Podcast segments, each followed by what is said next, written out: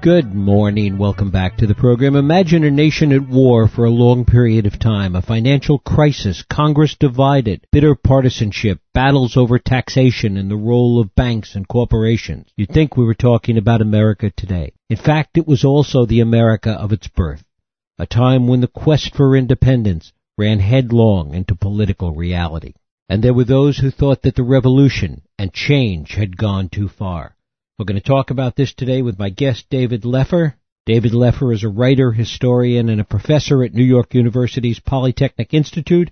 He directs the Innovation and Technology Forum, and it is my pleasure to welcome him here to the program to talk about the founding conservatives, how a group of unsung heroes saved the American Revolution David Lefer, thanks so much for joining us. Thank you so much. It's a great pleasure to be here. It's great to have you here. I think we should start out by talking about that the kind of conservatism we're talking about is is essentially small c conservatism. Conservatism that comes out of out of the British tradition in this case and that really is about not going too far and preserving institutional integrity. I'm not sure if they would. The, the, problem with using the word conservative, which I do in the book, is that the word actually didn't exist at the time. However, uh, if you look at every history of conservatism, uh, they all agree that conservatism was founded in the late 18th century.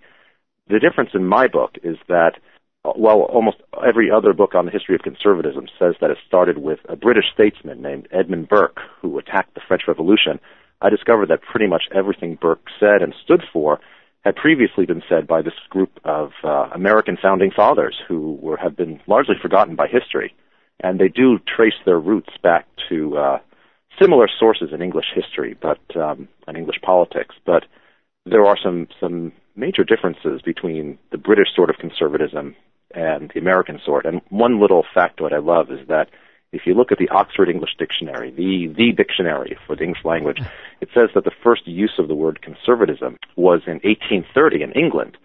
It turns out that Americans actually coined the word a couple of decades earlier. In 1809, a uh, Massachusetts Federalist used the word. So people largely agree that conservatism was founded in, in, the late 18th century, but my argument is that Americans actually created it before the British. And talk a little bit about what the essential components were of this American conservatism?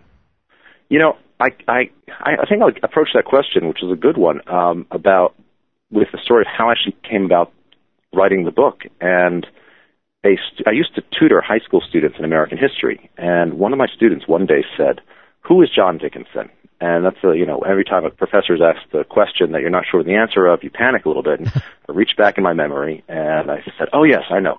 Remembered what I'd read in all the high school textbooks. John Dickinson wrote the letters from a farmer in Pennsylvania. And she looked at me and said, yeah, I know. That's what it says in all the textbooks. Who was he?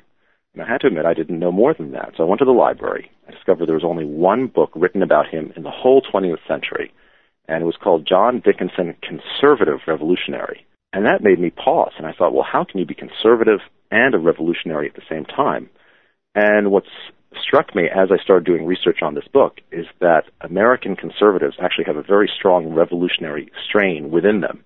So while British conservatism is actually far more staid and uh, hidebound, uh, American conservatism is actually far more dynamic. And one of the things these founding fathers did, these unsung heroes, as I call them in the uh, sub title is that they combined ancient traditions of republicanism, stretching all the way back to the world of, of the ancient world, of ancient Greeks and Romans, and they combined a more modern force that came into the world in the 16th century, and that was capitalism. So American conservatives really embraced a far more dynamic style of capitalism than British conservatives did, and that was a crucial part of their message and a crucial reason why there was so much conflict between left and right during the American Revolution. It almost makes that kind of conservatism what we would consider today a kind of radicalism at the time. There were definitely radicals in the American Revolution, and they were the radicals were in the sense left wing in the sense that they wanted to change society. There were huge new forces basically opened up in American society during the revolution.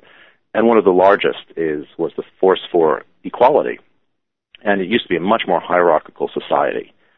Um, there were calls on the left. There were calls, for example, for price controls for everything. Um, merchants obviously opposed these. There were calls for limiting the amount of wealth that anyone could could possess in America, and this came very close to passing in the Pennsylvania um, legislature. And conservatives at the time really blocked almost all of these efforts. They said, you know, not only is it bad for the merchant classes and the upper classes to have price controls, it's actually bad for the economy as a whole. Um, they also opposed limiting the amount of wealth. They believed that liberty was was far more important than equality for everyone. So back then, I would actually say they were not very radical um, because capitalism had been around for a couple of hundred years at this point, and it was a major part of British the British economy and political structure. And so, really, what the founding conservatives wanted to do was keep as much of the old British system as possible, the parts that worked, and they were willing to jettison those parts that didn't work. And largely it's because they saw that they had to if they wanted to stay in power in America. One of the things that they did as well as you talk about was at least tried for a time to delay any kind of armed conflict. Talk about that. Right. And that's one of the most fascinating things and one of their one of the first most important contributions they made to the revolution. Um, radicals really wanted to push for independence from England as rapidly as possible. I mean, there, there's uh, you know, some, some some people say that Sam Adams was interested in independence as far back as the late 1760s. Some say it was you know a little later. But radicals led by Sam Adams and by the um, Richard Henry Lee in Virginia really wanted to push for independence far quicker. And a lot of the lower classes, not all, but a lot of them in America, were quick to embrace this also because they saw getting rid of the English power structure as a way for them to get far more political power. And conservatives said, okay, in theory, they were not opposed to independence by 1776. What they opposed was a rush to independence. You know, conservatism at its heart is and should be about prudence and careful thinking before you act. And they said America has no army, we have no weapons, we have no gunpowder, we have no government, we have no money, we don't have any foreign alliances. And they said until America is, ready to stand up to England, the most powerful military machine in the entire world, we're going to not only lose the war, but if we lose the war at this stage, we're going to lose all hope of protecting American rights. So the founding conservatives were not against independence. They were against a mad rush to it without careful consideration. Talk about what their vision was for what the country would look like. How did they see it emerging from this revolution? They had a very different view from, from the left. They saw America as a land of, in the, ultimately, a very powerful nation of, uh, of incredibly, that was incredibly rich, that was militarily strong. Um, they, they proposed having a strong standing army. A, they were very pro-military as opposed to the left. They proposed having large-scale capitalism uh, Robert Morris, one of my main characters who I write about, founded the first bank in the United States. He founded the first multinational corporation. And they really wanted to preserve the British tradition of large scale corporations um, because they actually, as they saw it, and the British had seen it for about 100 years at that point, capitalism won wars. And they said, if we are not a strong nation financially and militarily, we'll just be at the prey of uh, any European power that wants to come in, split us apart, digest us and destroy us. And they said for America to become a strong nation, we need to really embrace um, the old structures of capitalism and power that European countries had been doing very well up to that point. To what extent did this play into this effort to bring the French in to help? The French a foreign alliance was absolutely crucial in order to win win the war and de- defeat the British because America, as I said, had no, uh, you know, George Washington, for example, actually put sand in his gunpowder powder barrels outside uh, the siege of Boston because he didn't want people to realize just how little gunpowder he had because he said all the soldiers would just um, mutiny or or run away basically. America was terribly unequipped to to fight the British and it was really only with French help that uh, America was able to win the war. Um, as I say in the book, radicals were much more eager to go to war. They really thought it would be a very short, painless conflict that the British would just pack up and leave. And it was the conservatives who said this is going to be a long, drawn-out battle. I mean, the American Revolution, I think, until the war in Iraq, was the longest war in American history. Um, so they were really, they really needed French support, and so they sent um, Silas Deane was uh, I tell the story of Silas Deane, who really almost single-handedly secured French support um, with the help of the playwright uh, Beaumarchais, who wrote The Marriage of Figaro, and they had a very very funny, uh, interesting relationship.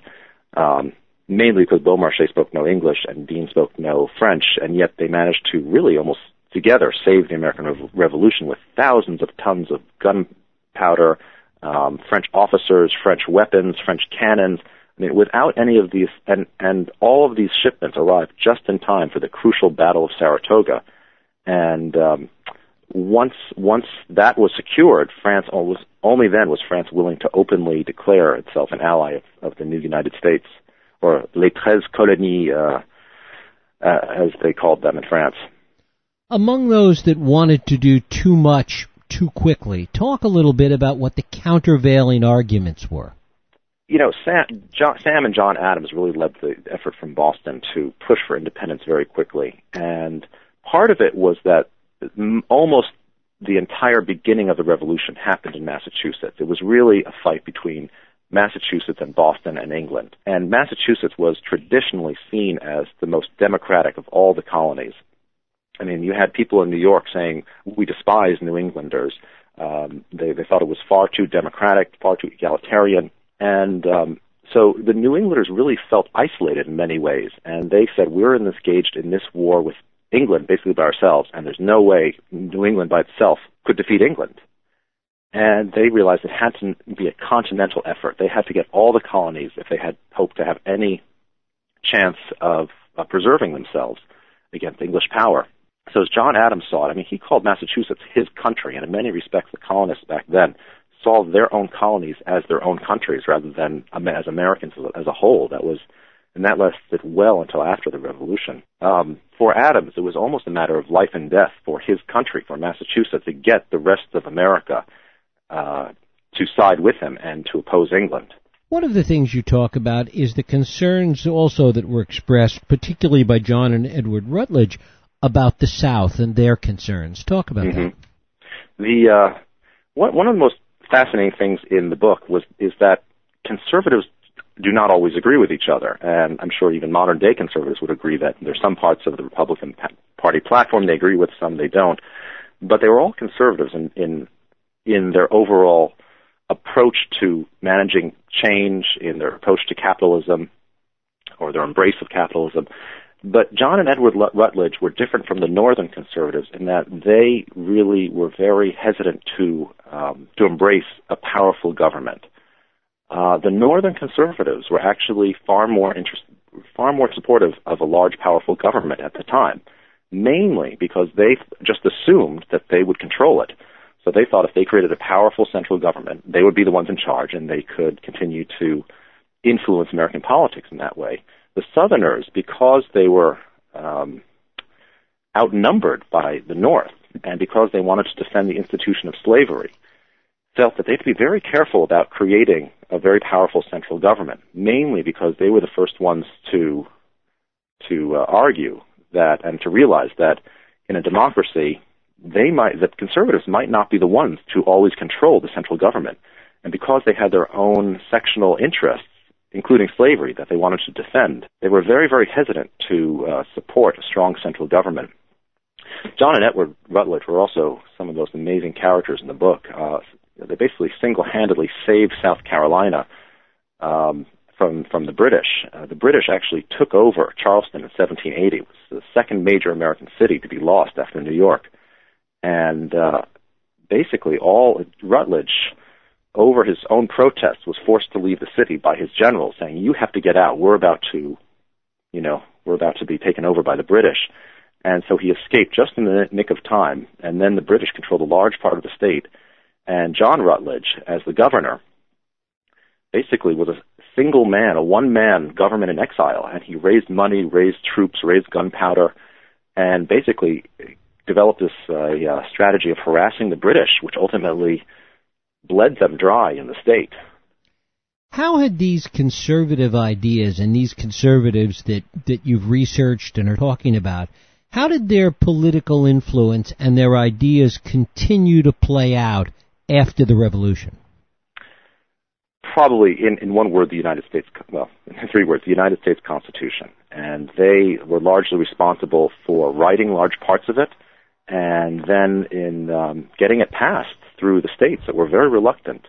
Uh, the Constitution, in many respects, is a very conservative document.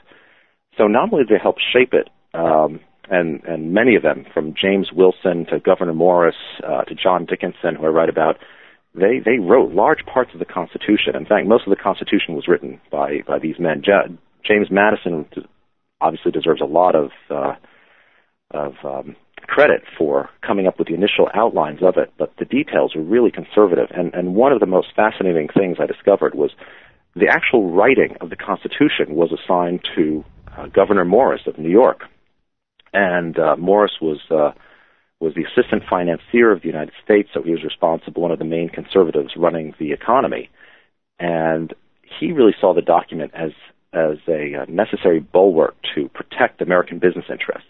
So he was given the task of writing the Constitution after the end of the convention. They had spent four months debating it, and they gave him all his all the notes, and he basically um, wrote it up. And he streamlined it. He cut down the number of articles tremendously. He um, cleaned up the language to make sure it didn't sound like it was actually written by lawyers. So it's actually a very beautifully written document.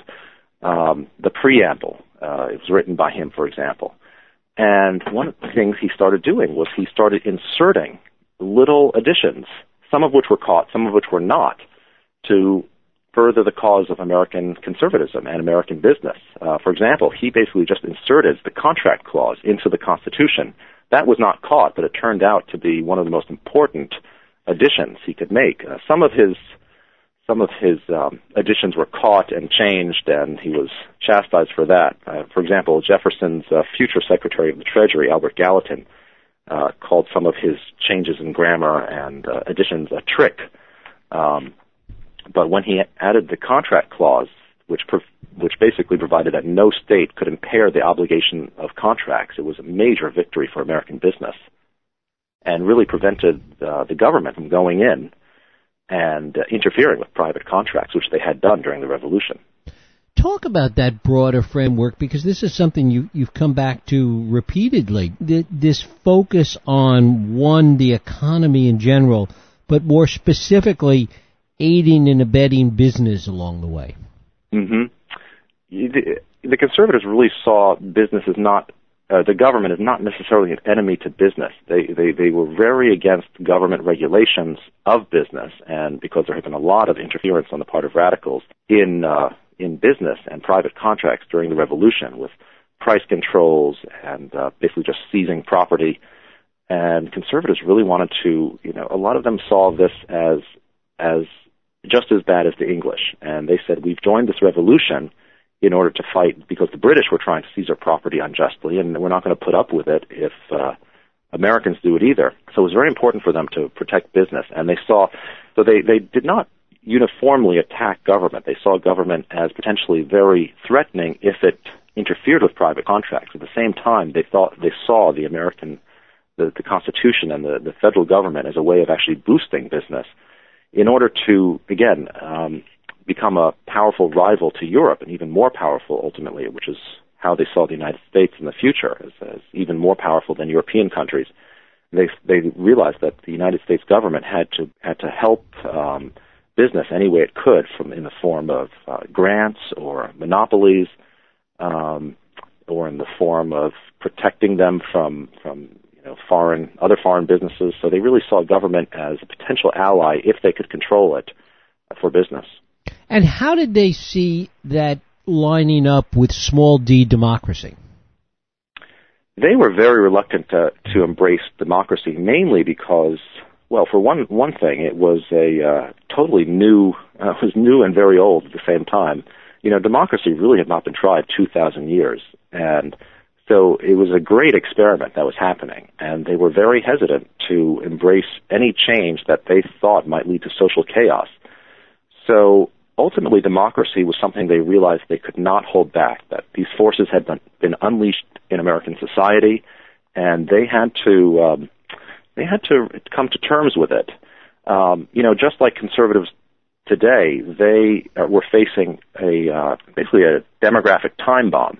the, the lower classes had never had the right to vote before.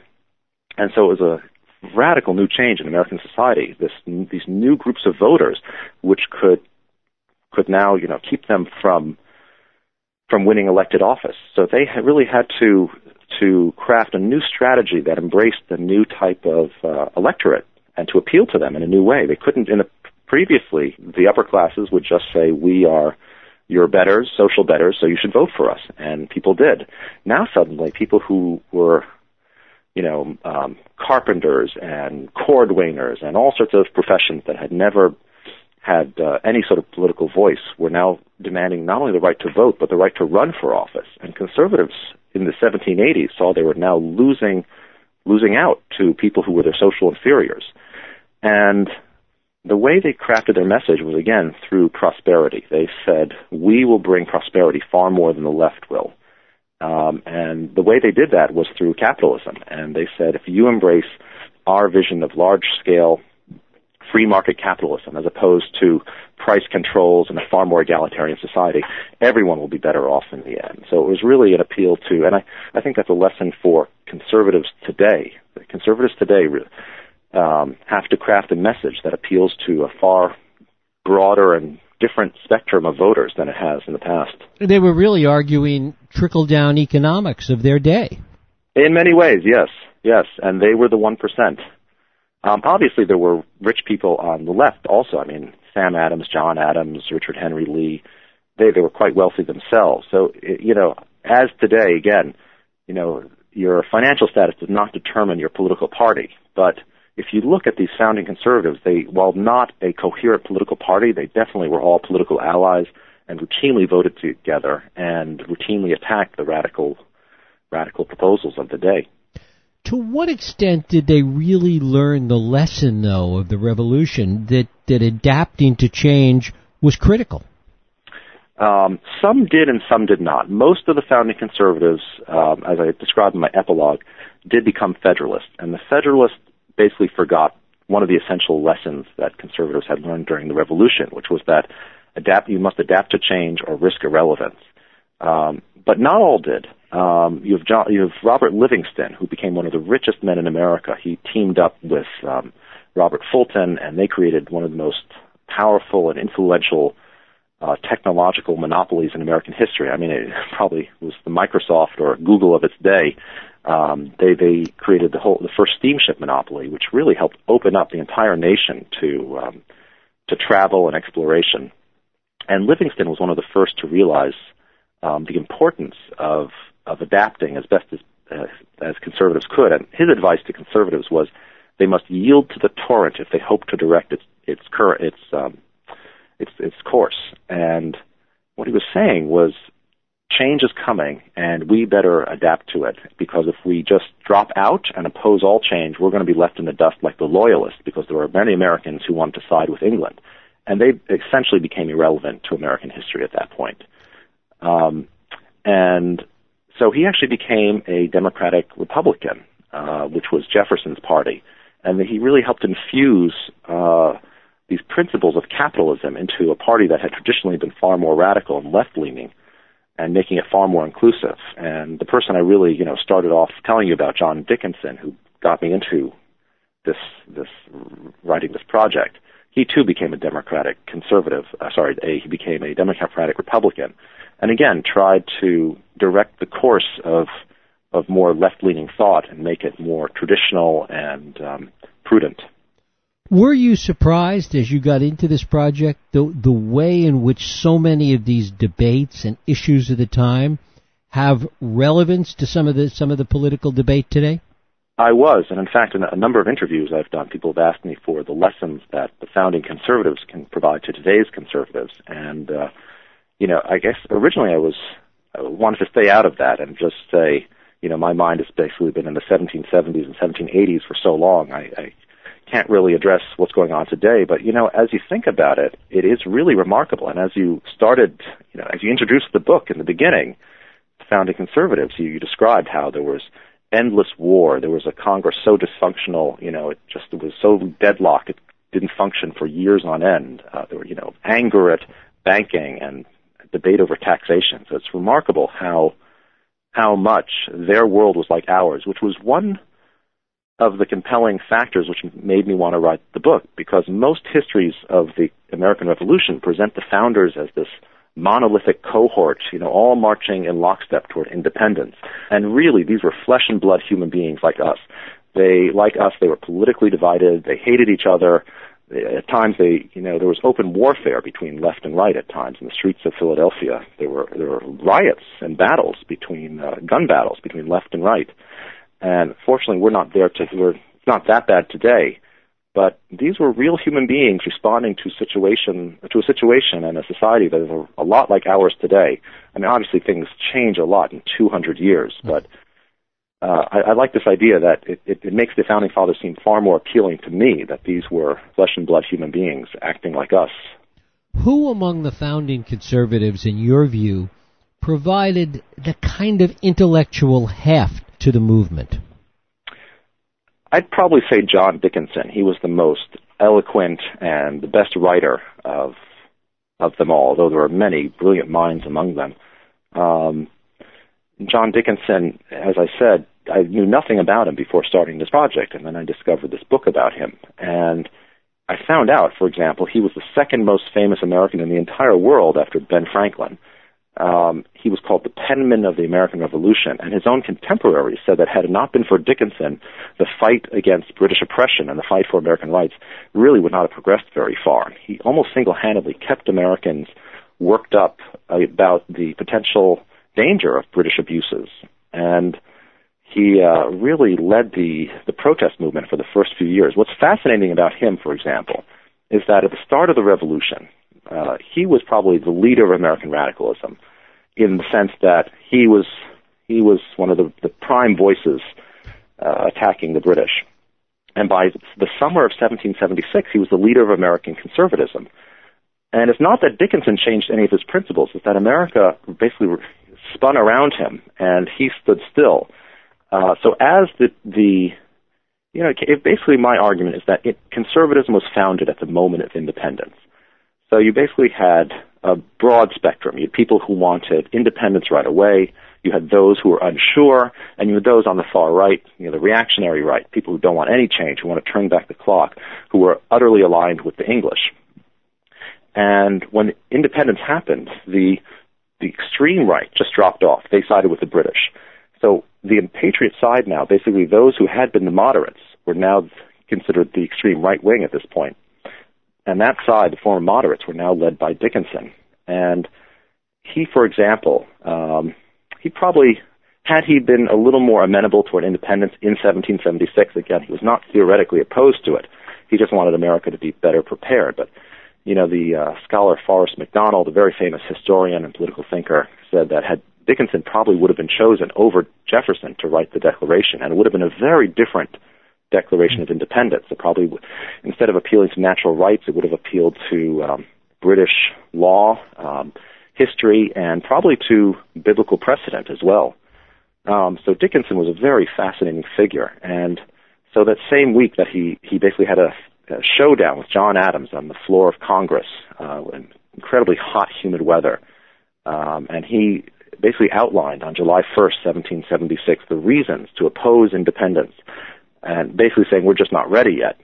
And he saw after the vote there was a there was sort of a early vote, a non-binding vote, and he saw that the majority of colonies, but not all, would vote for independence. And he said to himself, if I continue to oppose independence, Pennsylvania will vote against independence. Pennsylvania was the richest, most populous colony in the whole, all of America. And if I swing Pennsylvania against independence that will destroy the movement from the start. And he put his patriotism basically before his politics. And he didn't want to compromise himself. He didn't want to go against his conscience, which felt that they were rushing a little bit too fast. And so, but instead of voting against independence, he abstained.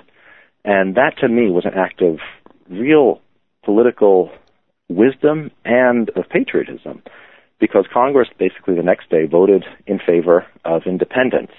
And it's not that Dickinson then went over to the British, as many people did.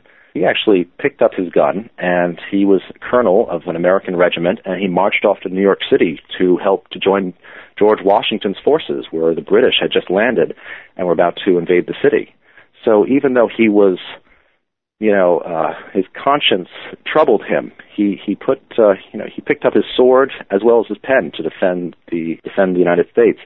That same week, that same turbulent week, he somehow found the time to write up the first draft of the Articles of the Confederation, which was America's first government. And uh, it was a very his, vision of the American government was far more like the Constitution um, than it eventually became, and it. Uh, was the very first article actually stated the uh, the legal name of the United States. He basically said that the name of this new country shall be the United States of America. So he Dickinson legally christened this nation. David Lefer. The book is The Founding Conservatives How a Group of Unsung Heroes Saved the American Revolution. David, I thank you so much for spending time with us today. I appreciate it. Thanks very much. Thank you. We'll take a break. I'll be right back.